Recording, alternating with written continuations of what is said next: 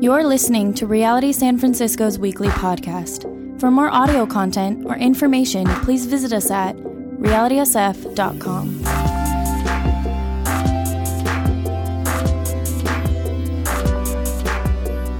Um, okay, so if you have a Bible, please turn to 1 Corinthians 9. As you do that, uh, oh, if you need a Bible, if you don't have one, please raise your hand. Um, okay, so 1 Corinthians chapter 9, we've been in a series in the series of 1 Corinthians, but we've been breaking up into small, different chunks because Paul talks about different topics in 1 Corinthians. We finished a, uh, a little series on uh, marriage and singleness and sexuality. And then the topic turned and changed to food sacrificed to idols, which none of us really deal with on a day to day basis. But what it allowed us to do was launch into a discussion about how does a follower of Christ who lives in a city like Corinth or like San Francisco, there's a lot of similarities between Corinth and San Francisco, how does a Christian live in a secular society or a secular culture, a pagan culture, but still live as a follower of Jesus? And so we looked at um, how love um, builds up but knowledge puffs up. A couple weeks ago, last week, we looked at identifying. We have to identify with the culture around us. We have to live life in their shoes. We have to sing their songs, um, that sort of thing. And then this week, it, uh, Paul continues now, and he uses, he, he'll go into and he'll launch two illustrations to talk about now the balance. And what Paul is really good at doing in the scriptures, it takes um, uh, one side of the conversation, he swings us one way, for us to start thinking in a new way because what Paul wants to do is he wants to train followers of Jesus how to think. He doesn't just want to give them pat answers. He goes, I want you to think. I want you to be Christians who think. And so the way he does it, he challenges them by saying, hey, become all things to all people, do it all for the sake of the gospel. But now he's going to swing the other way and go, but be careful. And there's a couple illustrations of a warning of, of being self disciplined, being self controlled, and being careful that you don't swing so far to the other side that you've lost your identity as a follower of Jesus altogether. So that's what he'll do. And so if you have your Bible, look at verse 24. We're going to read to chapter 10, verse 13, and then I'll pray. Verse 24. So Paul uses his first analogy of an Olympian, uh, of, a, of an athlete. Do you not know that in a race, all runners run, run, but only one gets the prize? So everyone runs, and only one gets the prize. Run in such a way as to get the prize. Everyone who competes in the games goes into strict training. They do it to get a crown that will not last, but we do it to get a crown that will last forever. Therefore, I do not run like someone running aimlessly. I do not fight like a boxer beating the air. No, I strike a blow to my body and make it my slave so that after I have preached to others, I myself will not be disqualified for the prize.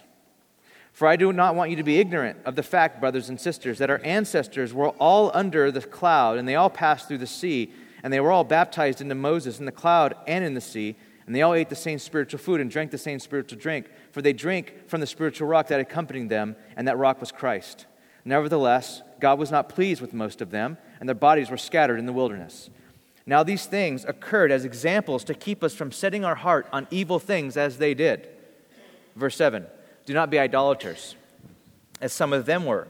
As it is written, the people sat down to eat and drink and got up to indulge in revelry. We should not commit sexual immorality, as some of them did.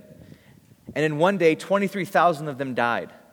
We should not test Christ, as some of them did, and they were killed by snakes. My favorite line here. And do not grumble, as some of, the, uh, some of them did, and were killed by destroy, uh, the destroying angel. These things happened to them as examples and were written down as warnings for us on whom the culmination of the ages has come. So if you think you are standing firm, be careful that you do not fall. No temptation has overtaken you except what is common to mankind. And God is faithful. He will not let you be tempted beyond what you can bear. But when you are tempted, He will provide a way out so that you can endure it. That's our text. That's God's word. Let's pray. God, we just pray um, now that you would give us um, a, a path through this entire section of Scripture. That you would once again, as we've been looking at the last couple of Sunday mornings, Lord, that you would teach us how to live in a city like San Francisco and love the city, but do it for the sake of the gospel.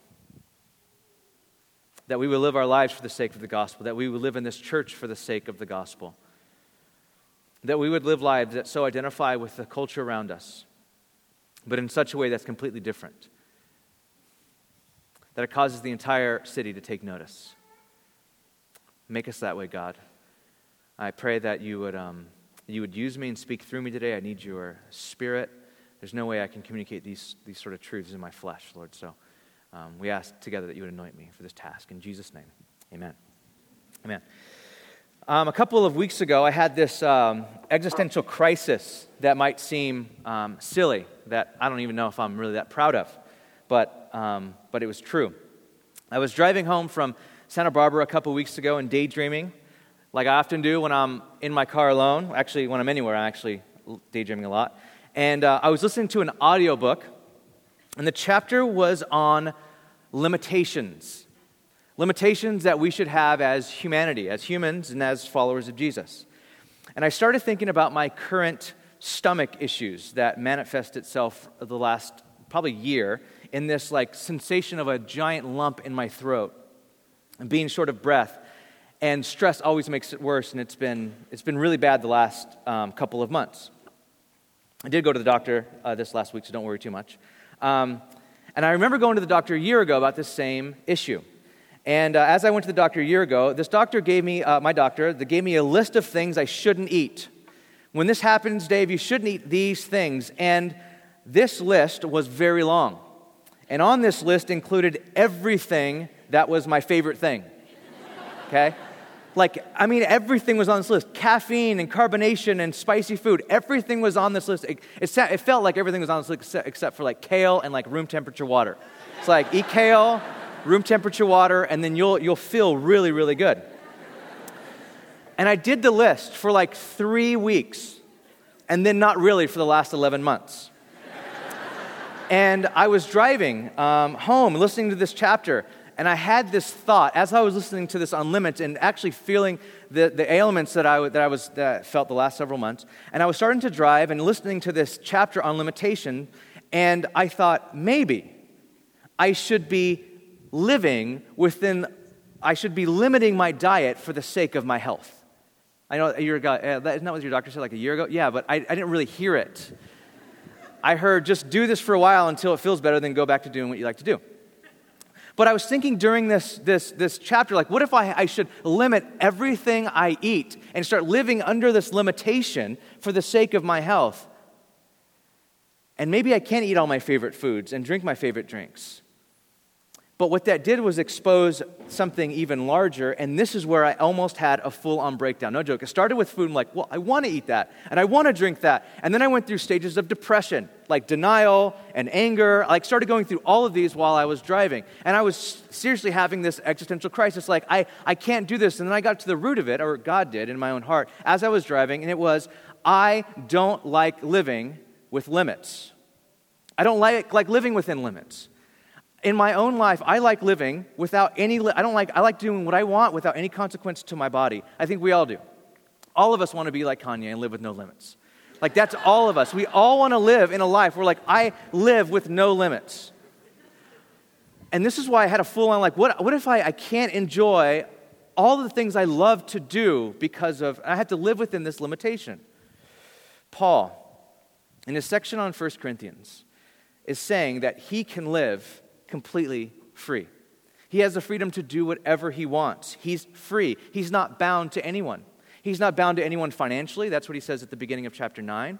He's not bound to, to, to, to the to strict laws of Judaism anymore either. He's free from that. He's free from men. He's free from finances. He's free from marital obligations. He's not married. He's free. He can live life with no limits at all. But what Paul does with his freedom is he puts himself back under a slave's bondage. He takes his freedom and he places massive limits on his life. And why does he do that? Verse 23 in chapter 9 says, and this is right before our section. I should have included it in the whole thing, but I didn't. This is what Paul says I do this for the sake, I do all of this for the sake of the gospel. I do all of this. I place myself under limitation. I live within limits, all for the sake of the gospel that I may share, and the word there is koinonia, that I might have fellowship in, it, in the gospel's blessings. I can do anything, Paul says. I can go anywhere. I'm smart, educated. He was a leader. I mean, according to scholars, he wasn't the best looking guy in the world, but he had everything else going for him. But he says, I limit myself. I even place myself in harm's way for the sake of the gospel. And what Paul is trying to get across to the church in Corinth through this conversation about food sacrificed to idols, and what Paul is trying to get across to the church in reality San Francisco, is that he not only does he do this, not only does he live within limits for the sake of the gospel, but you and I are to do the same thing. You are to live within limits for the sake of the gospel. I am supposed to live within limits for the sake of the gospel. You and I will have to place limits on our lives for the sake of the gospel, and that should not bum you out. That should excite us.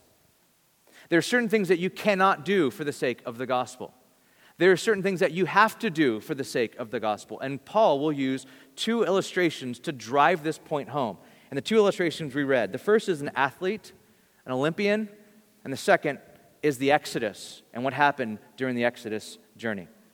Now, before we get into these things, let me step back and talk about what this phrase, for the sake of the gospel, means. Because you might not understand this. Now, what does it mean? Uh, is Paul's a missionary, so he does it all for the sake of the gospel, and I understand that. He's a missionary. But me, I, you know, I'm in tech, or me, I, am I'm, I'm in um, retail, or I'm in finance, or what, whatever. I'm in the restaurant business. So, how do I do everything for the sake of the gospel? Let me explain to you what this for the sake of the gospel means. Because if you're a follower of Jesus, we all fall underneath it. In Mark chapter 1, verse 17, Jesus begins his ministry. And he begins his ministry by walking along the Sea of Galilee. And he sees two fishermen, Simon and Andrew. And he says this very famous line. He says, You're fishing. I want, if you follow me, I will make you fishers of men. Do you guys remember this saying? Follow me, drop your nets and follow me, and I will send you out. I will, you can follow me, and I'll send you out to fish for people. The NIV translates it. Fishers of men. Now, follow me, and I'll make you fishers of men. This is a very confusing thing. People have used this to describe evangelism like you're going, you have to use the right lures and the right bait, and you have to wait, and you have to catch them, and you have to clean them, like, like all this like weird whatever, you know?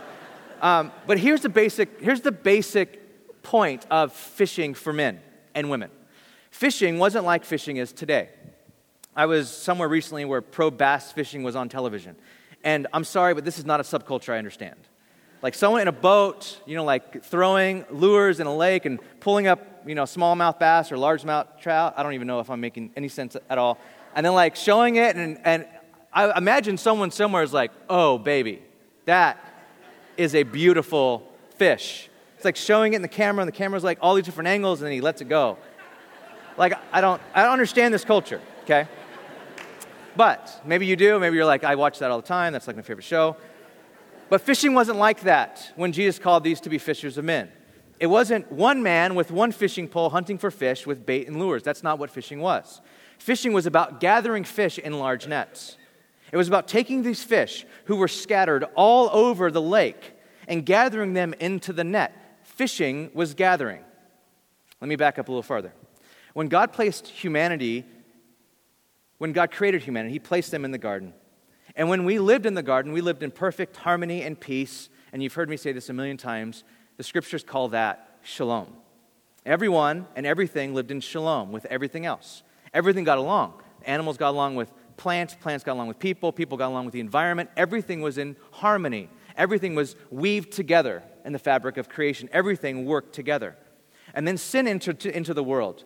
And through Adam and Eve's grasp on being God, there was, a, there was the, the, uh, the vandalism of shalom. Shalom was destroyed. Brokenness and disharmony entered the world because of, of, of what humanity did.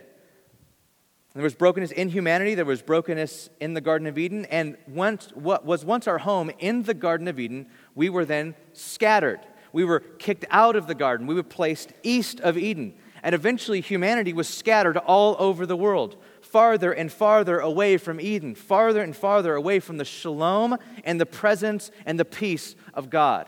Humanity is scattered everywhere. When Jesus said, Follow me and I will make you fishers of men, he was calling us into his mission of gathering from all over the world, from every people group and language on the planet, a people back to God. Gather a people back to God. That's what it's talking about. It is not talking about going out fishing for souls or like, I need to use the right lure, I have to use the right bait for this one, I have to catch them and then we clean them later on. It's nothing like that. It's like people are scattered all over the world in disharmony.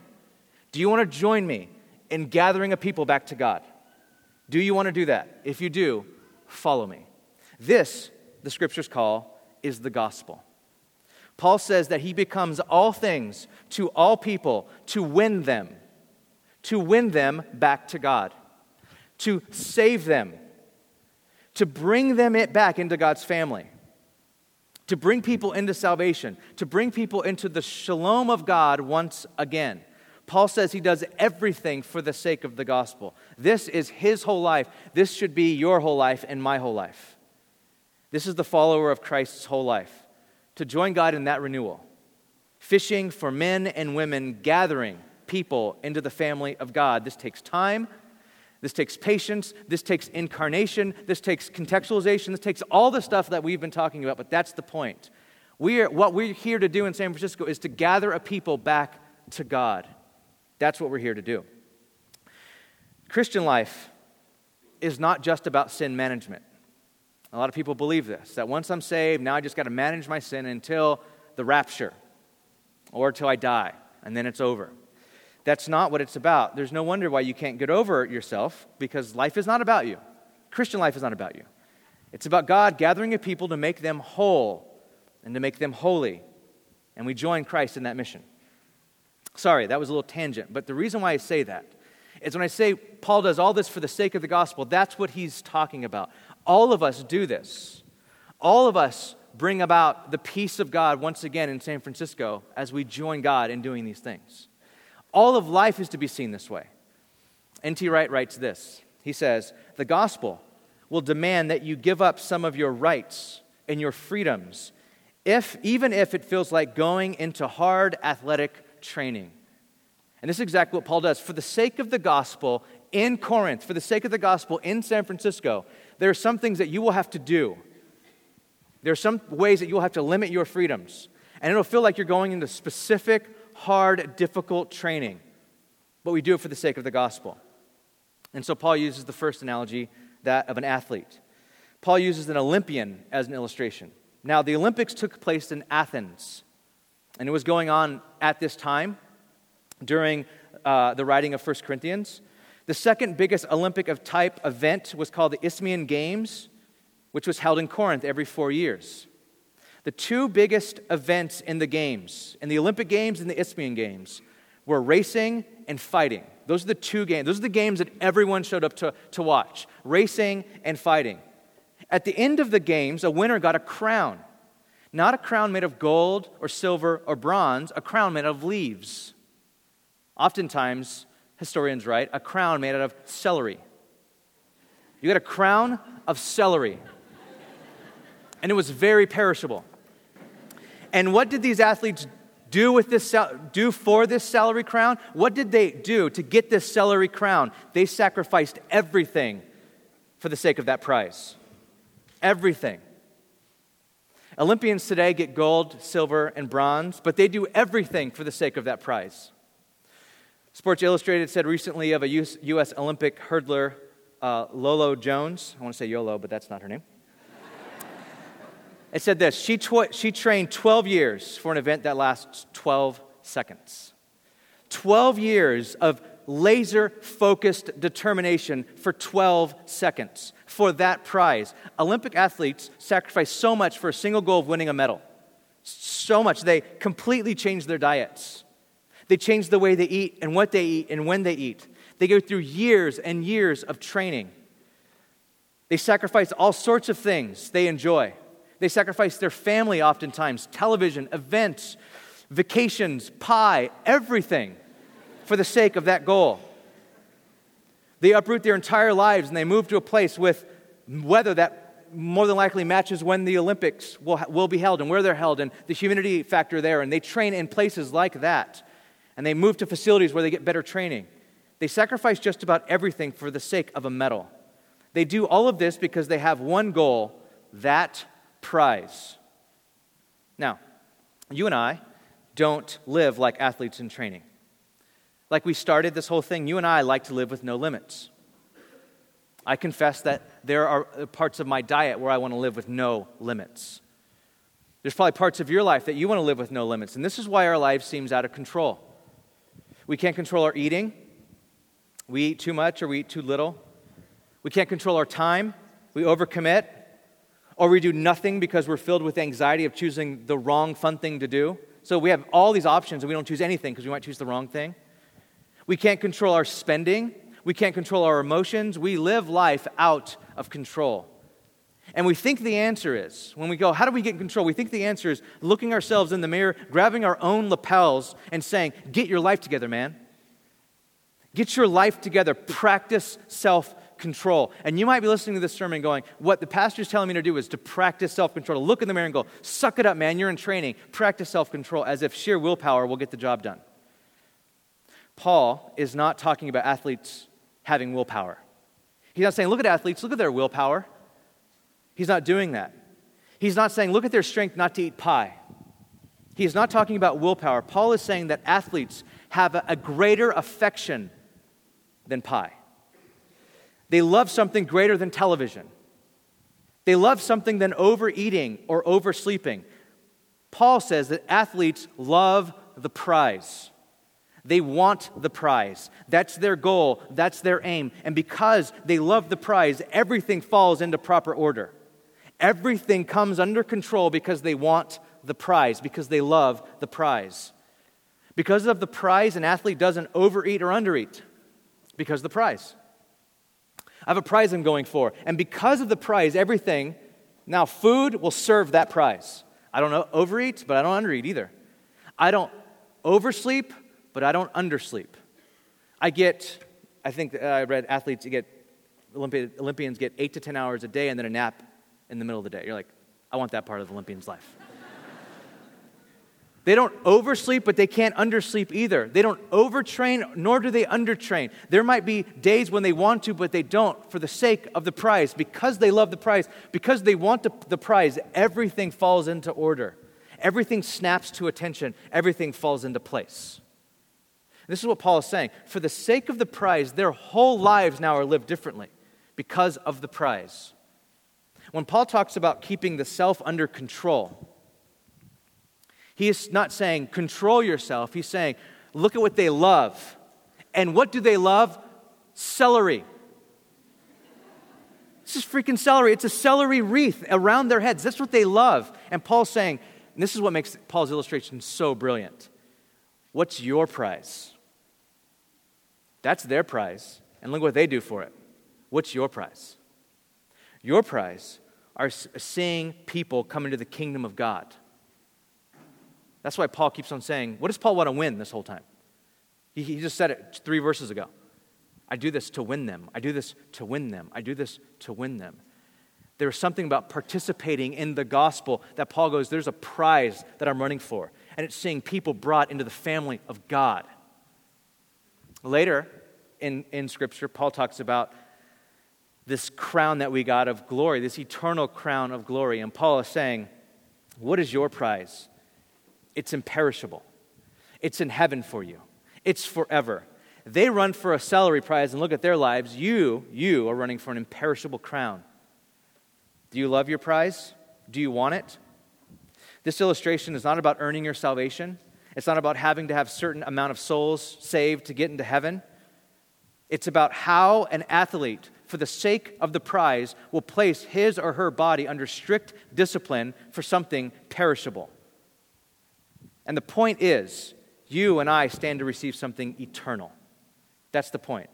The illustration has a laser focus. You can't stretch the illustration too much or it breaks down. You can't say, well, all runners run, so only one of us gets saved at the end.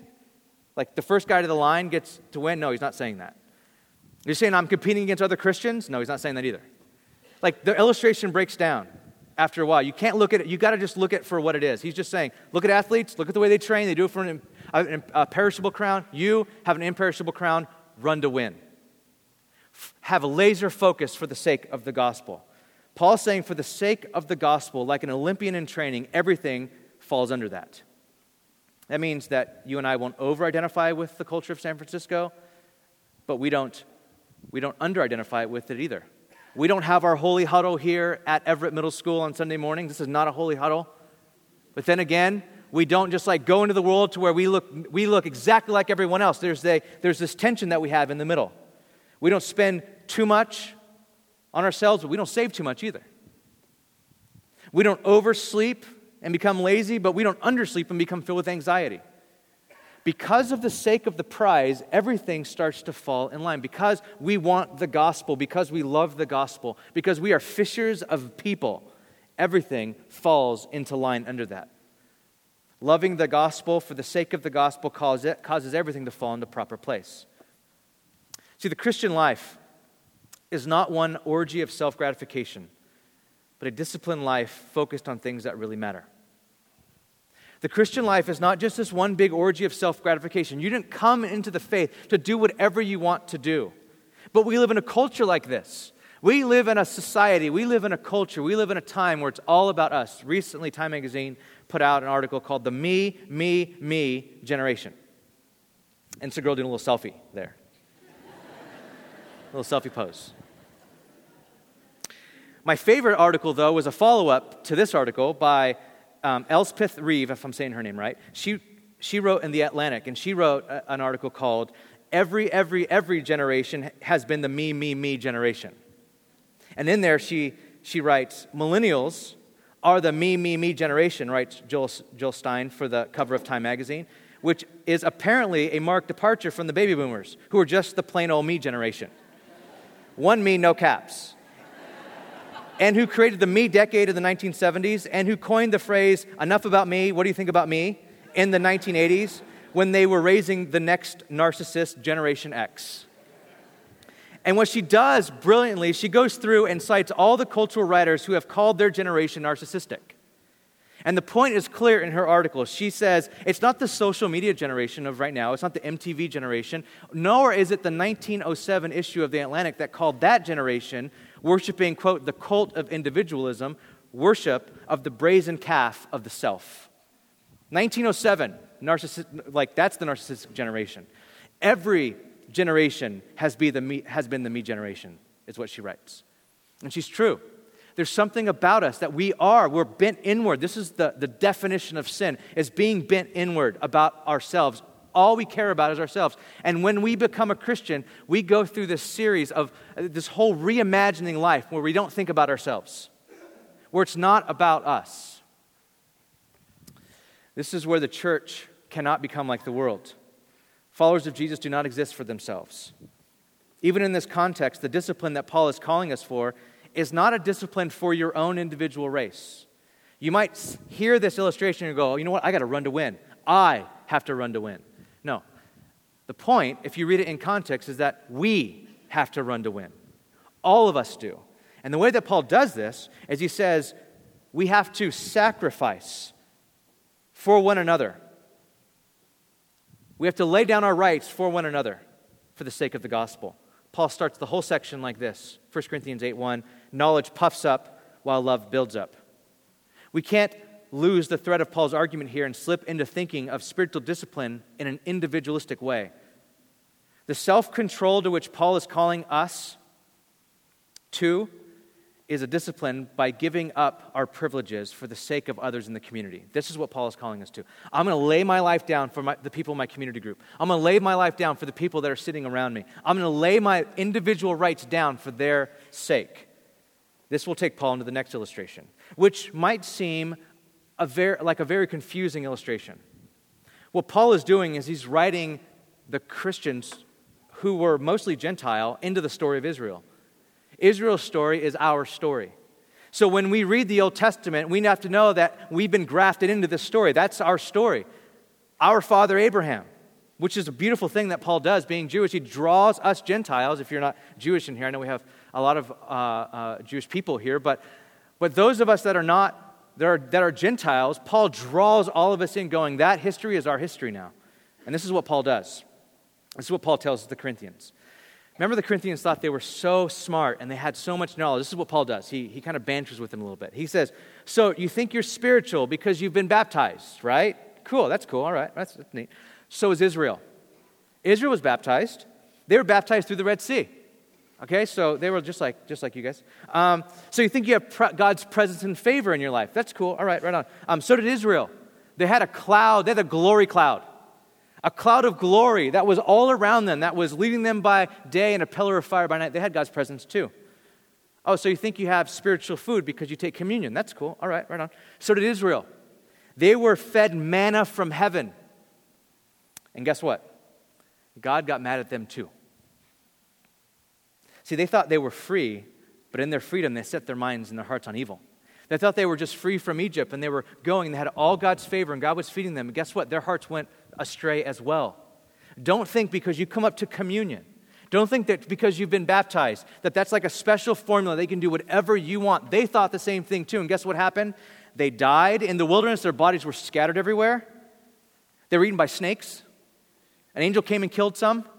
They became idolaters all over again. They indulged in sexual immorality. They grumbled and they complained. And so Paul writes us into their story, and he says this in verse 11 These things happened to them as examples and were written down as warnings for us, to whom the culmination of ages has, has come. So if you think you are standing firm, be careful that you don't fall. These were Christians in Corinth. There were Christians in Corinth that were attending meals and parties in the temples of pagan gods just as they had done before becoming a follower of Jesus. They, they started doing everything they did before they became a follower of Jesus. In their view, this was merely a normal aspect of social life and culture. Like, okay, people do this in, in Corinth, people do this in San Francisco. It's a normal part of life here in the city. No danger, no harm, they thought. And here's why they, they didn't think it was that dangerous to participate in what their, their city did. They have knowledge that there's one God and that knowledge sets them free from the petty rules of religious life. I can do what I want to do. We're free. And not only that, they have passed through baptism and they take communion. Therefore, they're clean. They're safe from falling under idol, an idol's curse or whatever an idol can do to them if they eat food sacrificed to idols. Last week we said we should contextualize. We should identify with our neighbors. We should walk in their shoes. But Paul has a beautiful way of pushing back on the tension here the tension of identifying with our culture, but with a warning not to think that you are invincible. That secular culture doesn't have real power to draw you away from the love of God. So let me try to share with you an example of this. And I probably wouldn't use this example anywhere else but this church in this city. We might even strike it from the audio or give a San Francisco edition to the audio. I don't know.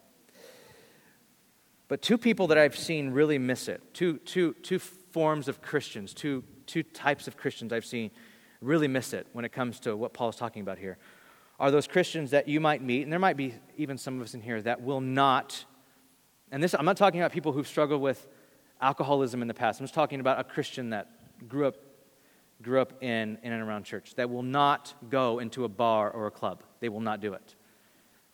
They think, as soon as I walk in there, I'm unclean. As soon as I walk in there, I, am I'm, I'm a sinner. As soon as I walk in there, I'm, I'm done.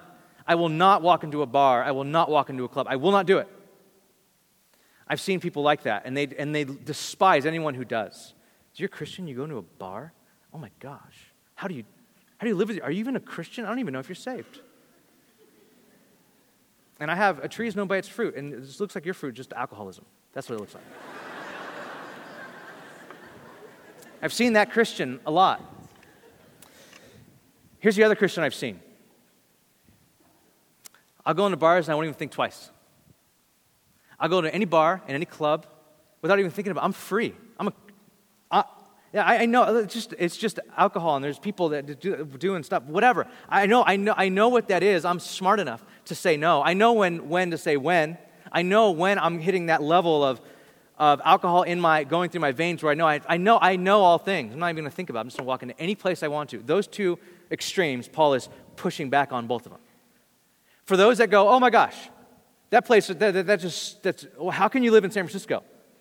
How can you even, even walk around Castro Street? How can you even do that as a Christian? Paul would push back and go, I've become all things to all men. To those that walk around, no big deal, whatever. Just what, it's just life. Like what? I just walk into any place. I, I, I know, I know better. I know this. Paul pushes back when you, say, be careful.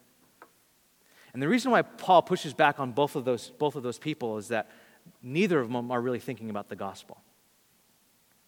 The first person isn't thinking about that's how Christ actually came into the world.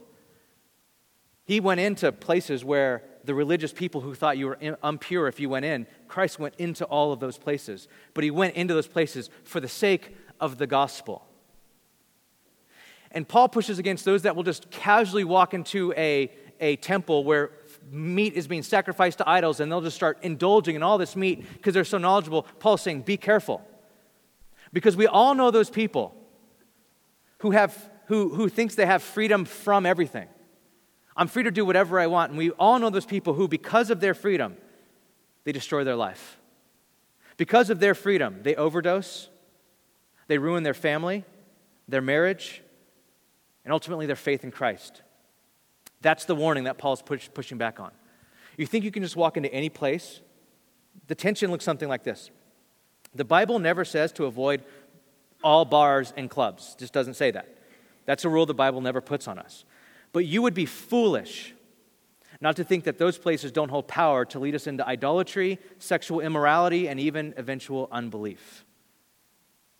When you think too little of them or you think too much, Paul wants you to think of everything for the sake of the gospel. Everything. So, Christian, follower of Jesus, you would be foolish to walk into a club and not think, there is a real power in this club. And there is real power to let my defenses down and to fall into compromise, eventually fall into sin, eventually fall away altogether. That can really happen. But you would also be equally foolish to go, I'm just going to live in my house and I'm going to burn like Jesus candles all day and I'm going to be like the Bible on tape all, all the time. I'm not going to leave my house and don't like, oh, not on any social media. I'm just avoid everything. You'd be foolish to do that as well. We're not called to be Amish. That's not our call. N- not to say anything bad about Amish, God bless them, but that's not our call at all. That is not what Jesus called us to do. He called us to be salt and light. Now, does this get messy? Yes, the tension is messy. But Paul wants us, to, and, and the scriptures, I keep saying Paul, this is his letter, by the way, so I guess I can attribute it to him. He, he wants to train our minds to think. Followers of Jesus, would you please just think? Start thinking. Start disciplining yourself for the sake of the gospel. This is what we're called to do. For the sake of the gospel, what are you building? For the sake of the gospel, what are you sacrificing for? For the sake of the gospel.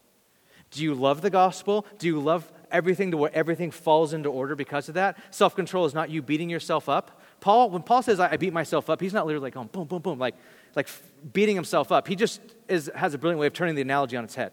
It's like, I'm not a, like a boxer fighting, fighting the, uh, that was a horrible boxing guy. But let me get, I don't know, I don't know how to box. But actually, I do know how to box, so don't fight me. Um, Paul's not saying, I'm not like a boxer air, uh, shadow boxing. And he turns the analogy around. He goes, Actually, my, my, my punches go towards disciplining my body. And he's not hating his body. He's not saying that. He's actually, I use my body as an instrument for the glory of God just like an athlete does. An athlete doesn't hate his body or her body, the body is the instrument to win the gold medal. So they love their body very much, they keep it in control. That's what Paul's saying. I discipline my body, and my body is now the instrument for the kingdom of God to break in into the city. I use my body as an instrument for the kingdom of God to advance. That's what Paul is saying when he says, I beat up my body. And then, this is how Paul closes, this is how he concludes. Paul has a beautiful way. I was telling the, the pre prayer group before, Paul has a beautiful way of like slapping us and then hugging us. Like he's all, what are you thinking, fool? And then he just comes in and goes, give me a hug. And he does that. He just like slaps us with the Exodus story, but then he says this in verse 13 No temptation has overtaken you except what is common to mankind. And God is faithful. That is a breath of fresh air as, uh, when you're reading through chapter 10. God is faithful. He will not let you be tempted beyond what you can bear. But when you are tempted, He will also provide a way out so that you can endure it.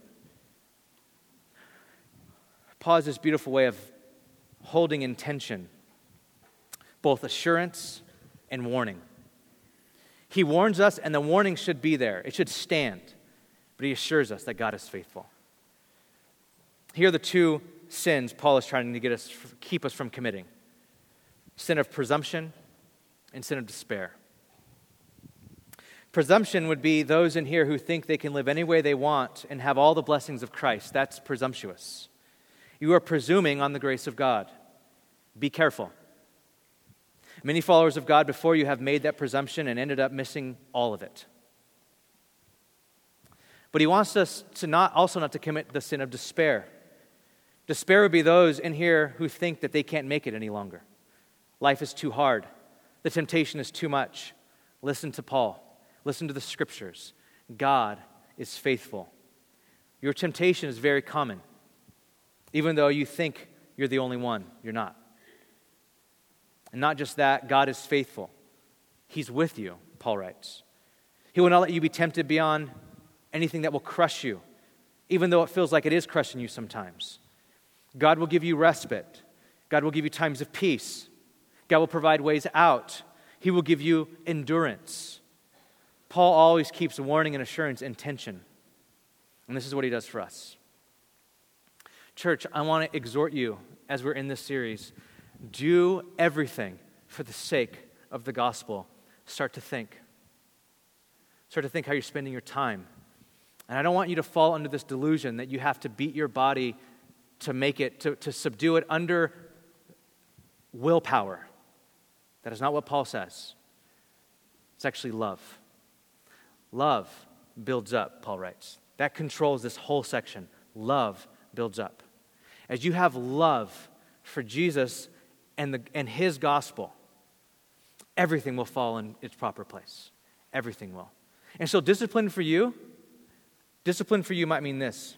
As a follower of Jesus, discipline for you might look like you not oversleeping, and for the sake of the gospel, waking up to hear the voice of God in the morning.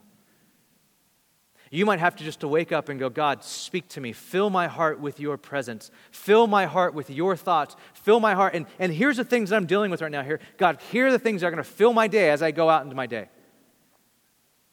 This last week, I've been meditating a lot on Mark chapter 2 when Jesus, in the midst of a crazy busy season of ministry, he woke up early.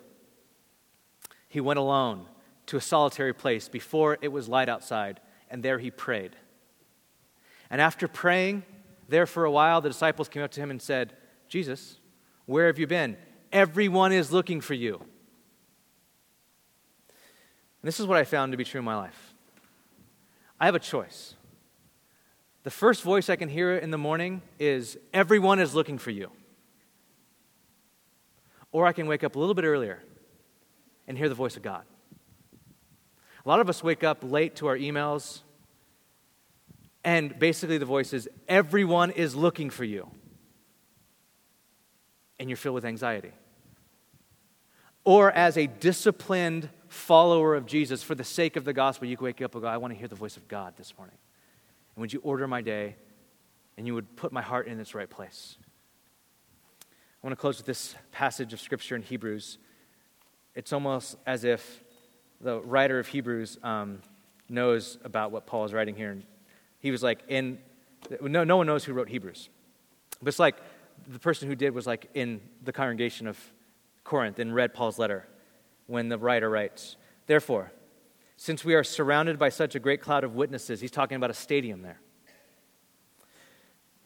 Since we are surrounded by so great a cloud of witnesses, let us throw off everything that hinders and the sin that so easily entangles.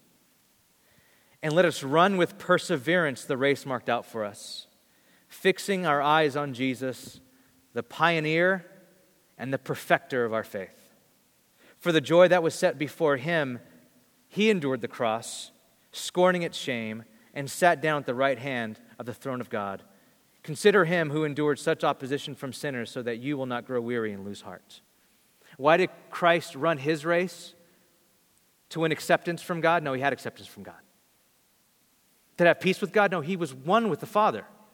The joy that was set before Christ was you. You were his joy that he ran his race for. And once that gets just deep into our heart and our soul, once that gets down to the deepest places, we're going to see that, that that's the goal. Our prize, our goal, what we're trying to win at the end of this thing is Christ. We're running for Christ. So let's keep our eyes fixed on him. Let's pray. Jesus, I thank you that you are the author, the finisher, the pioneer, and the perfecter of our faith. And you've ran this race before us, and we can keep our eyes fixed on you. And so I pray that you would encourage us where those of us that are weary, that need encouraging, that you would encourage us. Those of us who are just flat out lazy and are just feeling like we're running with all of these, the, the weight of sin is just holding us down and we can't run. It's like we're running in mud or something. We're running with something holding onto our ankles or under our wrist or on our back. I pray we lay those things aside. I thank you for that exhortation from the authors of, author of Hebrews that we can lay aside those things. May we do that now. In Jesus' name, amen.